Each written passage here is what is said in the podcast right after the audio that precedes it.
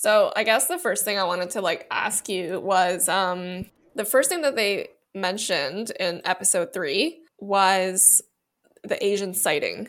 Was that a thing in your household too? Because it definitely was in mine. Oh yeah, yes. I'm trying to think. I don't know that we made it so explicit like that. No, but I yeah. But so you would watch TV and then you would see the Asian person, and then you would all be like, "Hey, look, it's an Asian person," like that. We would call everybody into the room. Yeah, it's like come, come look. Ah, Interesting. but like when I was a kid, I didn't realize like the impact of that whole thing. You know, like what we were even doing. Um, and a bit, a part of me was a little embarrassed when my when when my mom did it, even because it was just Ah. like as a child, like I knew that I didn't see anyone who looked like me on TV, but there was also this other part of me that wanted it to stay that way Mm. because it was Mhm. awkward when there was Mm-hmm. because of the way that my mom would react. I don't know, it was kind of awkward because it'd be like, look, there's an Asian person on TV, we all come look, and it would just be like, wow. Or you know what? Sometimes they'd literally be there for two seconds, and then when you called everybody in, it would be gone, like split second gone. Ah, no, that that isn't something. And so, like, um, can you remember like an example of like when that might have happened, or a specific show or something like that? Nope, no specific show. For some reason, the only person that's coming into my head right now, I think her name is Pei, and she was one of the hosts of um this channel called called Omni. But like she wasn't on for two seconds, like she was a host. Um, so she was around for a while. And yeah. But I can't remember any specific instances where somebody was on for like two seconds, but it did happen. And it was rare. I think in some ways for us it was so rare that might have been why we didn't do that. Because I'm trying to think about the times that I watched TV with my parents and there was like an Asian person, and I don't even know. Like I I could be missing something, but like well, we watched, you know what? We watched um what was called foreign language films at the time. So we did what I remember we watched the The Emperor of the Sun or something. So growing up and even as a young adult when I lived with them, we did watch some like movies that were made in other countries, like Asian countries. Right. And I, I want to say they were more Chinese, um, but I can't remember. Um, but I remember Emperor of the Sun or the men, men something about something like that. So, um, so I definitely feel like they they didn't shy away from media depictions of Asian Americans. That's for sure. Yeah. So I guess like what I mean is actually like Western TV. That would be a shock. Obviously, my parents had watched like Chinese dramas and Right. omni Chinese news. So Correct. that wouldn't be a shock at all because they're speaking in Chinese or whatever. But Yeah. um, to see an Asian person on TV speaking English, that was the shocker. I agree with you. I think it was rare. And I'm almost thinking like, did we not do the Asian sighting thing because we didn't see any Asians? I don't know. I don't want to misrepresent what happened, but yeah, no, we didn't do the Asian sighting thing. One time where it was really embarrassing was, you know, the Harry Potter series Yeah. where Harry gets like an Asian girlfriend. Oh, I didn't know that, by the way. Yeah. So he starts dating this girl, and she's like the only East Asian that I know of, like in the series. And she comes on the screen, and my mom flips out because, like, there was literally nobody else. And she's like, Oh my God, oh my God, Harry's girlfriend. Oh my God, is she Chinese? Are they gonna get married? And we're just like, Mama. I'm remembering something now. You're reminding me of something. Growing up, it was the 80s. We went to Korean school, which is Saturday school programming. Um, and one of the thing, I for some reason I got placed in like the more advanced class, even though I really should have been with the kindergartners or something. But I think they just did teaching in a different way there. But the main thing is we would read newspaper articles from the Korean language newspaper there in the DC area, printed in Virginia and um and then we would like basically read them and understand them and talk about them the funny thing is we ended up talking in english a lot which whole other story but um do you know margaret cho had um All American Girl. Girl, All, American Girl. Yeah. When that came out, it was they made a big deal about it in the Korean newspaper, and subsequently we had a little unit on it ourselves. And I remember, I know what you're saying. Like, it's not that I was embarrassed, but I was just like, why is this a big deal, kind of thing, or like, does this really have to be as big of a deal as it is? And I actually didn't even watch it that much because it felt kind of corny, or it wasn't my genre of choice. Like when I was watching it, I just just didn't really get into it, and I, I have to admit, yeah, was I slightly embarrassed? I'm not sure, but I think it was also because they were clearly not all Korean. It Mm. was like Ch- Chinese and I don't know what other non-Korean people acting like they were Korean, so that made me feel weird too. And I do remember my parents or my mom at least maybe making note of it at some point, but but yeah, no, I kind of know what you're saying. In the Korean school, there was the Asian sighting phenomenon a little bit in that like our teacher picked it as a topic for us to talk about. And they were they obviously if they picked it, they were kind of excited, you know, right? So, yeah. Mm. Did you have like a Margaret Cho type of show that you were exposed to where it was like all Asian casting? Not when I was growing up, no. There was literally nothing like that until I was in like my 20s. Okay, and what So, was like, that? From a young age, there was literally nothing. Well, I mean, again, these are all like family sitcoms, which I don't really get into. right. You know, they're they're not my kind of thing, like family sitcoms. But um, some of them are pretty good. Like I think my favorite one's probably Kim's Convenience. I haven't seen it, but I've it's been recommended to me. And that's still ongoing, I think. No, it's not. Oops, sorry. But it's the same issue that you were saying before. Not everybody is Korean. right. And it's it's based on a Korean family, right? Yeah. I think I could get used to that now, but at the time when I was little, I was like, this is very inauthentic. yeah it gets pretty inauthentic like if you don't try to think of it as authentic then that's when you can enjoy it but if you want it to really reflect reality it often will not Well, what I remember was like while the actor seemed really good, like I remember, I still remember the halmoni, the grandma of the American show. So I could tell she was a good actor or actress, but she was very like like they were trying to do the accent, oh yeah and that to me felt a little false. And in retrospect, like maybe they could have just spoken with their regular English like language. They probably were all fluent, and then that would have felt more relatable because even if in real life those Korean people would have been speaking in Korean, that they would be speaking in the fluent English would have made them more like real, you know, not like a false accent being put on them. So I don't know.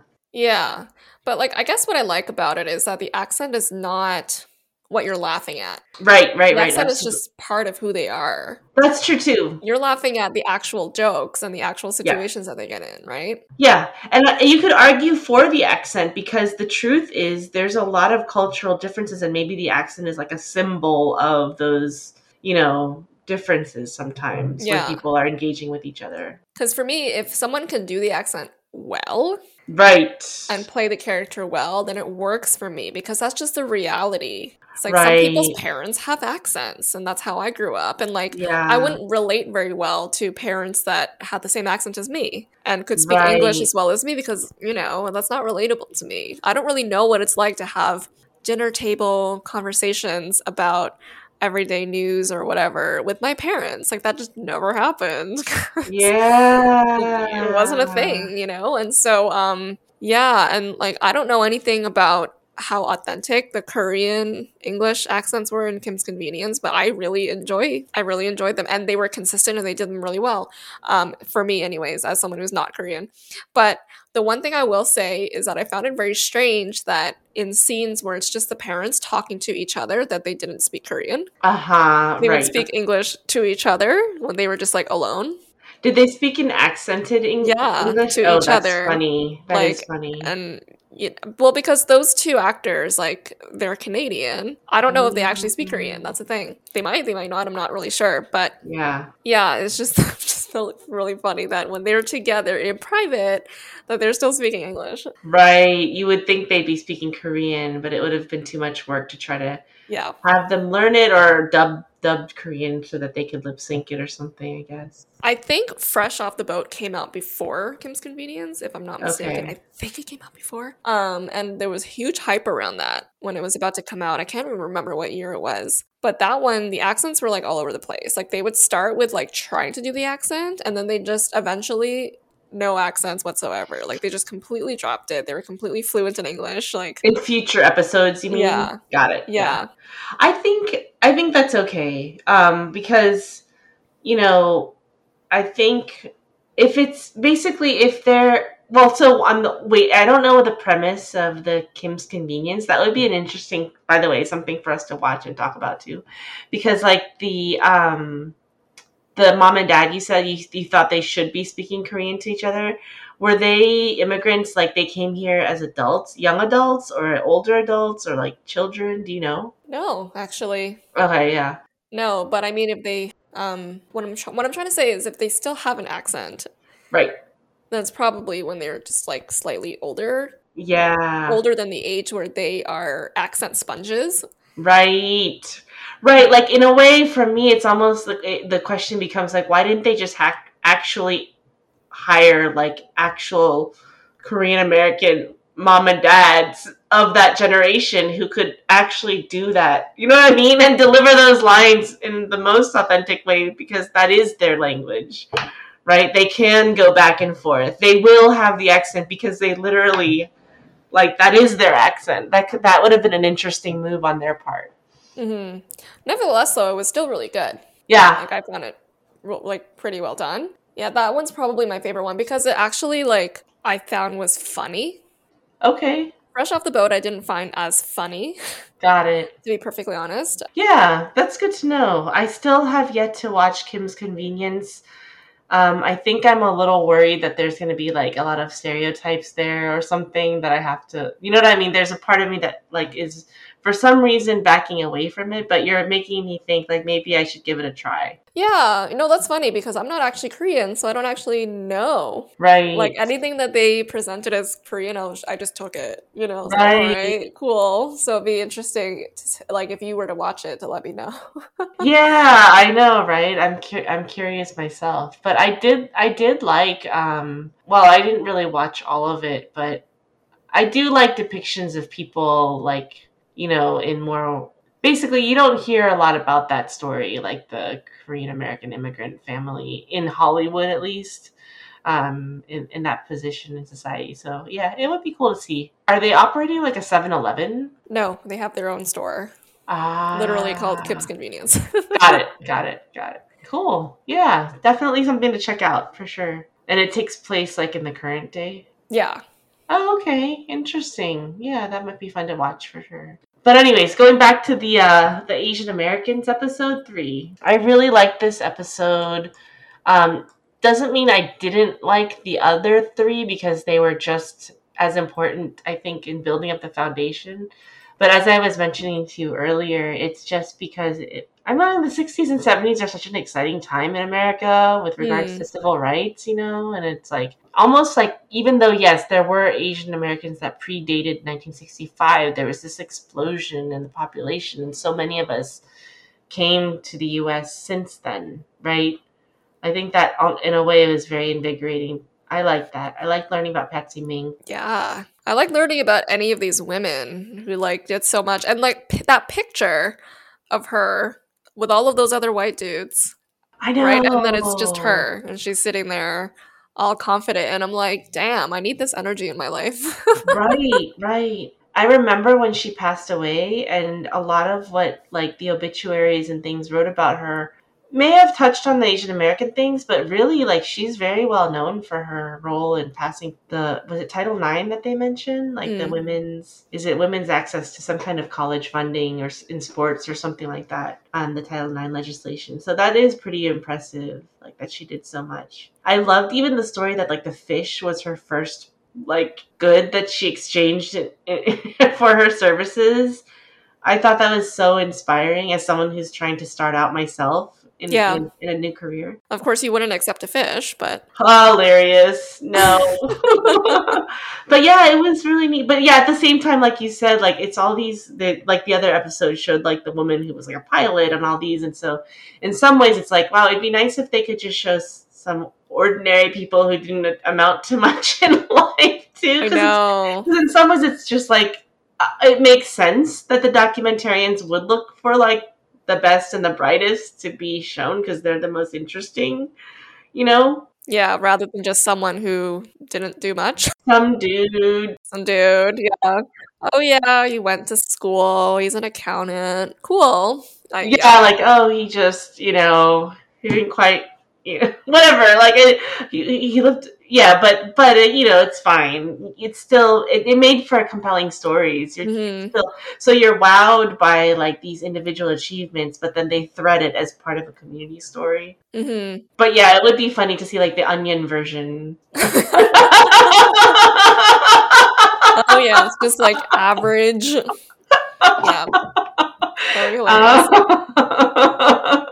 So I saw your reaction when it got to like the Chinese laundry section. mm. You were kind of like, I don't, I'm not really sure what your reaction was. Do you remember? Because your face changed. I cannot remember exactly because I know that there are some parts where I was like, "Yay, this is awesome," or "Boo, this is bad." But I do remember that, like my my well, a lot. If you, I don't know what the statistics are now, but I know that there have been like as I was growing up, there were a lot of dry cleaners that were Korean American. Mm. Um, and so I could relate to that. In, in fact, my uncle, um, uh, like you know, f- since the '80s, has had a, a dry cleaning store visit, business. But I think what was sh- I do remember my reaction. I was shocked because they were they were doing. Um, they had numbers, something like I can't remember the number. It was like three thousand plus um, hand laundry Hand laundries, yeah. outlet. And so I guess just one, I didn't realize that hand laundry was the way they were doing it because now dry cleaners use machines. So I was just sort of, sh- I just didn't know that, that, I mean, I had heard like, I had seen maybe like the artifacts, cultural artifacts of like the Chinese laundry, for example, but it just hit home. I was like, wow, like there's thousands of Chinese American families like making their living like washing people's laundry by hand. Is that because they didn't have laundry machines because, you know, that was the technology of the day? And it was just kind of a little surprising, you know? I think that's what it is. Yeah, I think we just had to boil like lots of water and do it like that. Um, And I'm wondering who uses those services too. Was it like was it did everyone use those services? It just seems like that's not something you see now. Now you go to the coin op or you have your own laundry machine. yeah, and you know? do it yourself. Yeah. but yeah, I think it was anyone really, because that Yeah. was just a very um, I don't know, it was just like the only thing that they could do for work. Oh yeah, that was interesting too. Was I don't know if it was that specific uh, scene, but th- but where the narrator explained that like Chinese men were locked out of the economy, um, and so they were relegated to these positions that were like non-threatening, which included washing clothing. Yeah, which was sort of seen as like more feminine labor. Yeah, interesting, right? hmm Um, so I thought I thought that was eye opening, and then I was really inspired that like soon after that that they they formed a workers kind of uh, what is what was it an organ- organization to Some speak kind up for their of rights? like collective. yeah I Yeah. loved that that was Mhm. so inspiring, and then that they had their own newspaper it, it reminded me a lot of just what Korean Americans have done in the U.S., but not necessarily the same exact way. Because I don't, I don't know that I've actually heard of a lot of like Korean people banding together for their rights necessarily in that the labor sense, but that they had their own newspapers, and it that was just inspiring. I loved it. It's like, yeah, no one's telling your story, no one's helping you communicate with each other. Well, you do it yourself, you know. So yeah, I was. I was like, oh, I can see my history in that, and I can see, like, I can see a lot of myself in that too. Um, hmm Yeah, my dad used to come home all the time with like piles of Chinese newspapers. And I wouldn't know where you'd get them. Like, he must have known a place, you know? Or maybe they're just in Chinatown. Were they? You didn't? You never saw him pick them up? No, Oh no, yeah. and I couldn't pick them up anywhere that I was going. I see. Not that I would know how to read them, anyways, right? Why would he be in Chinatown to go shopping for goods? I guess. Yeah, Yeah, like we get a lot of our food from there. Yeah. Um, but I think in um, growing up, I we got it delivered to our house. I guess you Mm. didn't have that. No, like where did you order from? It was just like um, I mean, there was the funny thing is there's actually more than one. Um, I think currently they might subscribe to the Korea Times or the it's called the Hankook Ilbo, but there's also the Chosun Ilbo, and there might have been other ones too. And um, but oh, they, yeah, they the newspaper? yeah, you could get they it meant like food. Sorry. Oh no no no no! But they could just get it delivered to their houses, and so we had it delivered to our house. Interesting. Yeah, we definitely didn't have the newspaper delivered to our house.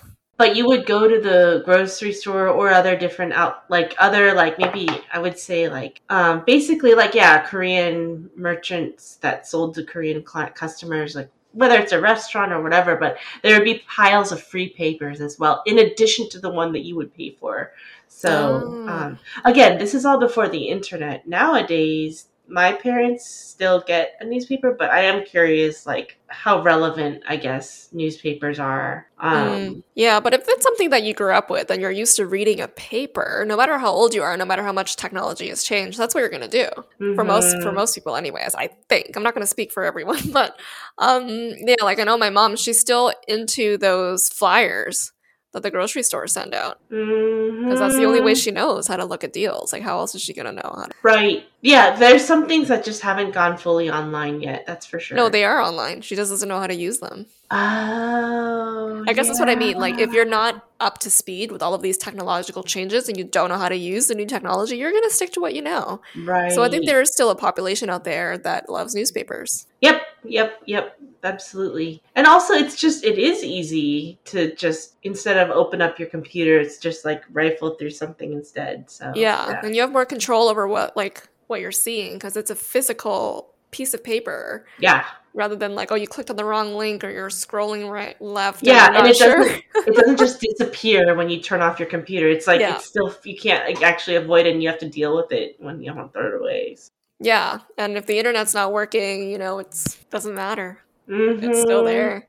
The other mhm. thing that we get as well are um the Chinese calendars that have like the lunar cycles on them. Oh, from from like businesses? Yeah. Yeah, free from businesses, right? Yeah. Yeah. I'm curious with your if you care to share with your parents did they seek out like professional services from Chinese immigrants? So for example, like lawyer, accountant, Yeah. So my dad was actually better than this. Um like because he would be the ones read like the one reading the newspapers and stuff. So he would actually look at some kind of like Chinese yellow pages type of directory. And so um yeah, he would find, you know, someone to do the plumbing or this and that. He hated calling services actually.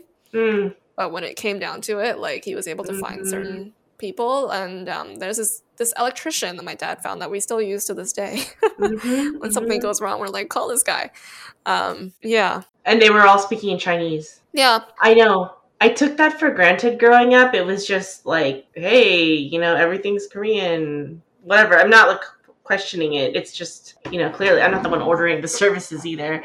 Um, but then later when I grew up and I lived in my own place and I don't speak Korean very well with my white partner. Um, and like we needed an electrician. I was like, oh, I remember my dad knows some dude. But then I realized like when we called him over, like, oh my god, I can't speak to him. Like there is a serious language barrier, and we literally had to get my dad on the line. and I was like, oh, this isn't like this is not transferable. like, yeah so I think it's interesting that there's like probably some kind of sub economy or something where or there's just some econ- there's there is like this I don't know. I'm curious about that electrician. I'm sure he can work with non. Obviously, here living here, you have to be able to work with non-Korean speaking clients. Um, but I, I was curious about that particular guy. Like, how does he do business? You know, but he might have enough, like from just the Korean clientele. yeah that's really yeah so that's that's another thing whenever i try to find some kind of service um, i kind of prefer that person to be able to speak chinese Oh. because this is technically in my mom's house Mm. And so, like, she Mm. wants final say in everything. And so, Right. I don't want to have to be that middle person explaining Yeah. everything when I don't even know how to explain it because it's not my profession. Right. Interesting. So it's it's much better if they can explain it directly, directly to her, right, right. rather than having to go through me and then me like messing it up or like not knowing an answer to something when she's Yeah. asking me and it's like and then she gets mad at me. Yeah, yeah.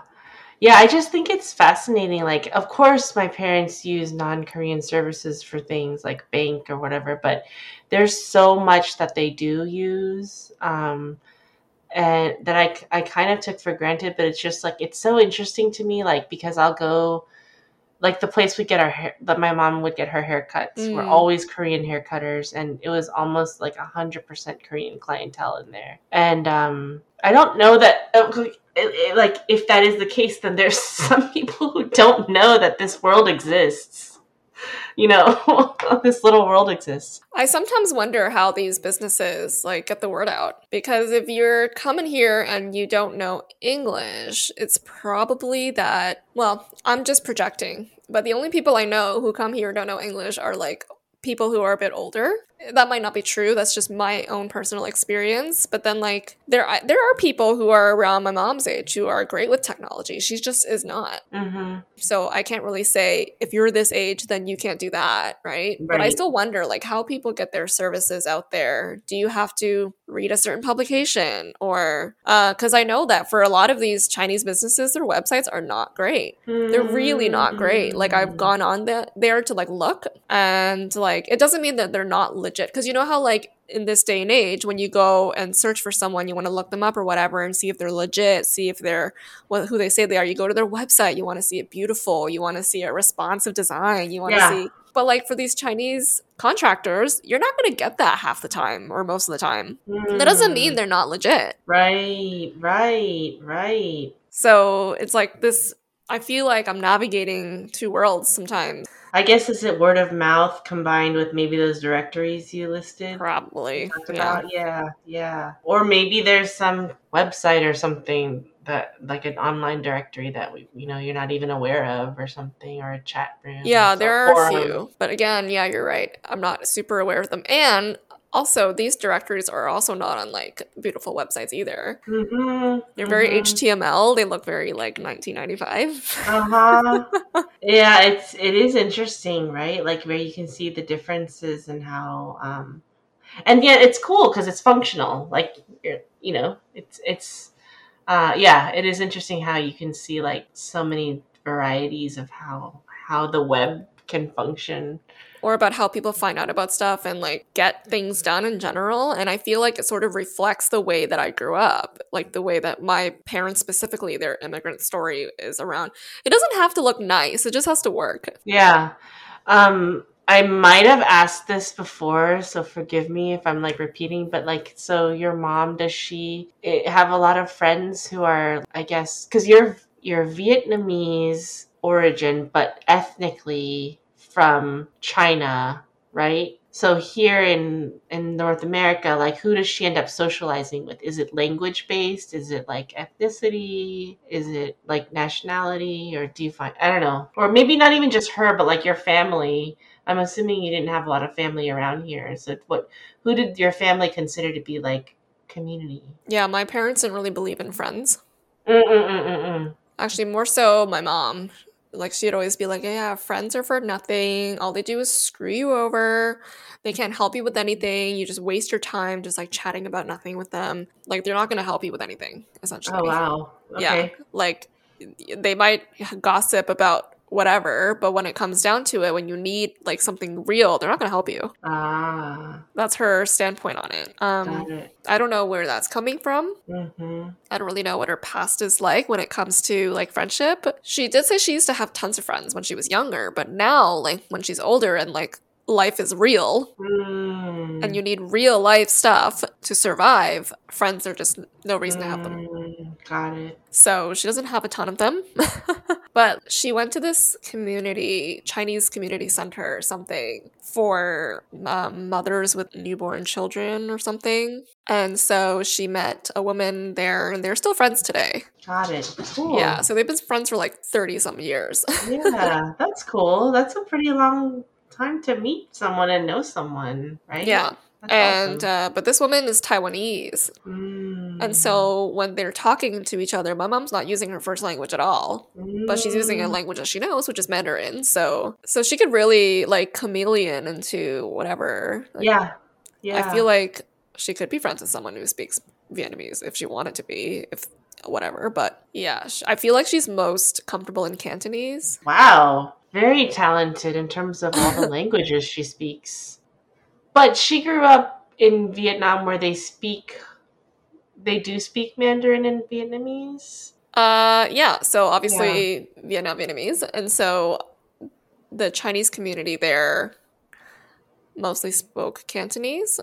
Got it. um well still do and uh, some children i guess i'm not sure if it was all of them or some but would be taught mandarin as well I see. as like the academic language and that's how she picked up all three, which is awesome. So Yeah. cool. And then it really served her well here because she was able to then relate to people here. Um, mm-hmm. namely her Taiwanese friend. So that's really cool that she knows so many languages. Well she's retired now and she has a couple of old coworkers that she still talks to like sometimes not every day but like from time to time maybe once every few months um Yeah. in english Ah. so that's nice for her i guess you know she can converse in english as well now and uh yeah. Can I ask what kind of work she did? Yeah, she worked at a hotel Oh, neat. as a housekeeper.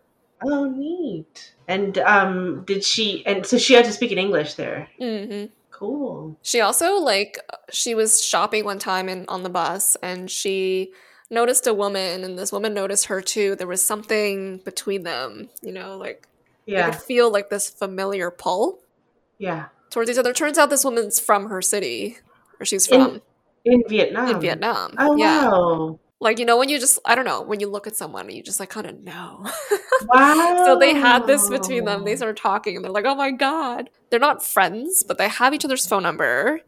And it turns out that this woman has a son around my age. And they're trying to ah. set us up. like it wasn't a That's real it wasn't a real setup. But they were just joking about it because it's ultimately like my choice, not theirs. So you didn't actually. You didn't actually go. Like I'm super not interested. Right. Right. And also she didn't sell it very well. what did she say? Well, first of all, she could not produce a photo. Oh, that's funny.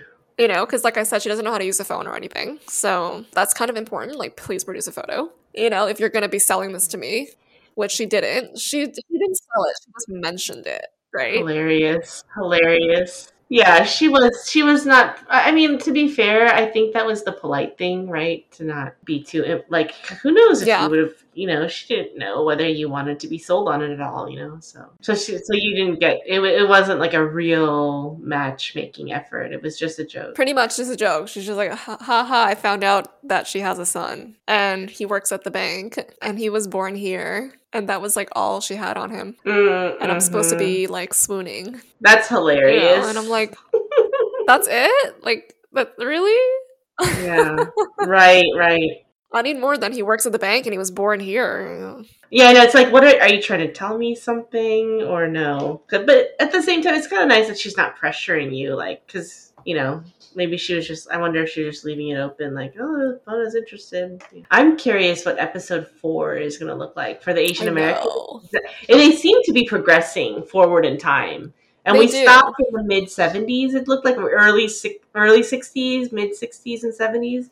So I'm like, okay, so is episode four going to be like the 70s and 80s? So what I wonder is if this series only has five episodes, or It if we're only able to stream five episodes, oh. Or if there are more episodes. That's what I'm not sure about. I'll have to look into it. You're right. Let me Google and see. Asian American. And none of them have titles either, so it's not like you could sort of like preview from the title. So this. on pbs.org, it indicates that it's a five hour series. Okay, So, so maybe it is the full documentary. Oh, you know what? mm. It says full film. what is that you could watch it all in one sitting? Mm-mm, no, it says full film, and there are five episodes. I don't know. So maybe full. No, what I mean is this is the full thing. It's not like a preview, like a free Right. preview. Yeah, we're watching it all. for the rest. yeah. Well, I thought it was really well made. I feel like it really picked up a lot of steam. I don't know. This one, I it hit a lot of notes for me, and it might be because it was telling that invigorating story of fighting for civil rights and being able to address a lot of the injustices that were raised in episodes one and two in a communal or collective way, um, and one that I can sort of still see unfurling like as we live today you know like the there's like the birth of the civil rights movement i guess that like i, I kind of feel like i was part of a little bit in the 2000s and then even today we're still seeing a lot of it you know play out. So yeah so i liked it a lot so, and i'm glad we got to watch it together Same. I kind of like, I never thought about this, but I like the distinction they made between what civil rights means to Black Americans versus Asian Americans. mm, For Asian. Americans, like they specifically said, for for us, it means immigration and naturalization. or that's why it comes up so often yeah Mhm, because these are the things that that Asian Americans were denied. right Whereas for Black Americans, they didn't really have that issue hmm of like being able to immigrate or whatever because they didn't really have a choice. They, They were were brought over here. Yeah. Yeah. exactly. So, you know, these groups come together and unify for civil rights, but they're what they get out of it is different. Yeah, yeah, I think um yeah, like as I mentioned earlier, like the like it was a very Asian American centric film, but it, it really came alive when they were able to say things like, "Oh, guess what? Yeah, Patsy Mink helped form statehood for Hawaii." And it might have also been at the expense of the Native American perspective, you know, that kind of thing. I like They that as well. acknowledge that part, which is yeah. which is nice. Yeah. because yeah. it could have just been like ignored completely right. and just been like, yeah, Asian Americans did this, we we won, we did it. But no, they did actually acknowledge that it was at the expense of another group. So Yeah, and it was in the name of the American Colonization Project, which I thought was interesting as well, because they weren't trying to qualify whether that was good or bad, but like basically they were saying that like and anyways, it kind of falls in line with that whole model minority myth or, you know, that whole like we are Americans first kind of myth. I don't know myth is the right say, but narrative or expectation, I guess. So of the 50s. Yeah, I mean, I, I'm not complaining at all because I think like they had so much they had to say and it's hard to fit everything in. But it would have been cool to get a little bit more because I, I I took a webinar or a few several with Io Magwood of Uprooting Inequity, who um, likes to point out that the GI Bill was actually only it was predominantly benefiting white people, not and specifically not black people not black soldiers because when we when it came up in the film when then I when I watched about like oh Asian Americans were benefiting from the GI Bill I was like yeah I wonder like what percentage and like you know were they treated like white people too or were there discrimination? So yeah anyways these are all just like really fascinating aspects of history that I just didn't get growing up in high school. And I think in high school maybe the version of history I learned turned me off from wanting to take any more history classes in college. I hear you on that one. Yeah, and so I feel like I'm going back and like doing school, like school with Pona. Yeah, no, this is exactly how I feel about it too. I'm just like learning the stuff that I wish was more at the forefront yeah, before. But like, if I were to have learned this when I was in school, when I was in school, it was a very different time. I feel like, um, or not a very different time, but like, I would have been more embarrassed about learning about this when I was Mm. that age because everybody would be like looking at me. Yeah, Not that that. I was the only Asian person. I wasn't, but like just to feel like No, know, I I get it. put in the spotlight a little bit. Yeah, I get it. That kind of. A, I don't like being in the spotlight for that reason. Like have everyone turn around and look at you and see what you think at every time. Yeah, like oh, this is your history, or like asking if my parents did that too, or like because you know, no, they didn't. no, we didn't. We I didn't come from a family of laundries, right. for example. You know, Right, right. I am curious.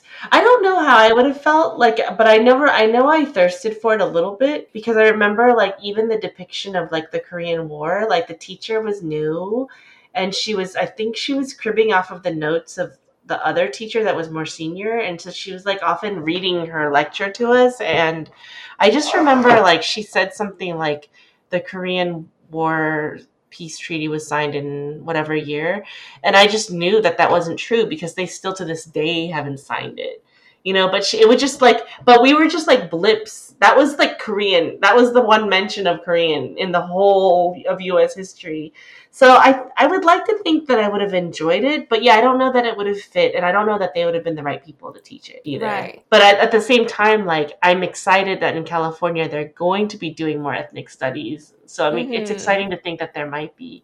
But like even bringing it to like our current present day, for example, um, I told you I was really excited about the idea of maybe sharing this with other people in our lives, whether it's you know Mhm. the caucus or some dis- another a Discord server I'm part of that's mostly white, or it's like maybe this the Asian American like educators that I'm working with on structural racism. But I realized something. I was like, I was when I thought about showing it to the mostly white group of people, I was, it, yeah, it made me hesitate because, again, I would feel like I need to still, just as you say, like you would have felt in high school, I felt that same, like, oh, I'm, but will I feel this pressure to, you know what I mean? To have to, when I'm, if I'm going to show this to a mixed group, that is not like majority Asian American, or even if it's mixed non Asian and Asian people of color, you know, black and whatever, um, I'm curious, like, how it would play out. Like, will I feel self conscious? Or will I be able to now, as an adult, be able to separate myself from the media and say, like, I really enjoyed watching this, and um, I thought it was an important part of history to learn, and it does impact me personally, but I'm not like endorsing it as a representative of all Asian Americans. It's just like a really compelling set of stories that somebody else put together. I don't know. But I had more hesitancy when I was thinking about showing it to like a non um, East Asian or Asian American dominant group because I feel like amongst Asian Americans, like we would all understand, like this is just some documentary out Like there. Like at a gut level. We wouldn't even have to explain it amongst ourselves. Like at Yeah. a gut level, we just like get it. Yeah, we just get like, hey, like this is There's just no, yeah, like we, there's no explanation. We, we're just all here. We get it. Uh, there's definitely like more presentation and explanation that has to be done with a group that's not Asian. it feels like it, doesn't it? It totally does. Yeah, Yeah. it's like you have to like, I, I don't know. It almost feels like you have to justify why Yes! is important. Yes, Like- yes. well, and honestly, to be really honest with you, like we were talking about, like or I was saying, like, hey, wouldn't this be cool to share as a just an informal gathering with people in the Global Majority Caucus? Like, just because I love this film so much, I was like, it'd be cool to share with other people. I just thought about even that. I was like, I was putting myself in the shoes of like someone who's just seeing it on the Slack channel. Like if I was on some Slack channel and I saw someone's watching this, personally, I don't even know that it would have appealed to me. You know what I mean? I came Yeah, upon this, be like five hours. What? and I'm like Asian, and honestly, that's happen. That happens a lot. I'm like, I see stuff about Asian Americans. I'm like Asian Americans. I'm Asian American. I know what it's like. I don't need to watch a movie about this.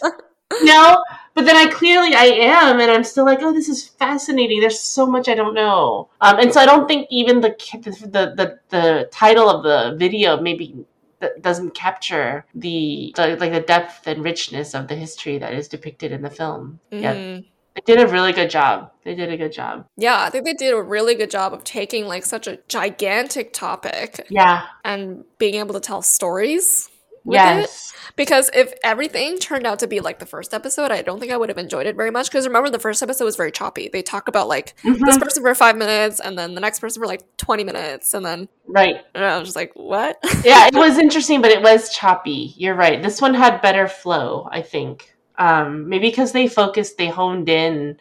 They were like, we're not going to try to cover all of Asian America. We're just honing in on the Hawaii story or like Mhm. Patsy Mink now, and then Mhm. just be okay with not not covering everything under the sun. You know, like Yeah, which is a good strategy because, like, we talk about this in the animal rights movement too, where um, it's more effective to focus on an individual because we mm, feel more connected to, for Mhm. example, Betty the the cow, for example. mhm. But if you see like 50 million cows. It's like too large of a number that we can't even fathom. Mm-hmm, And we have mhm. no emotional connection to that. yeah, But if yeah. you focus on the story of one individual and yes, what they're going through, of their struggles, of their successes, of their life, essentially, then you just feel more of those heartstring tugging feelings.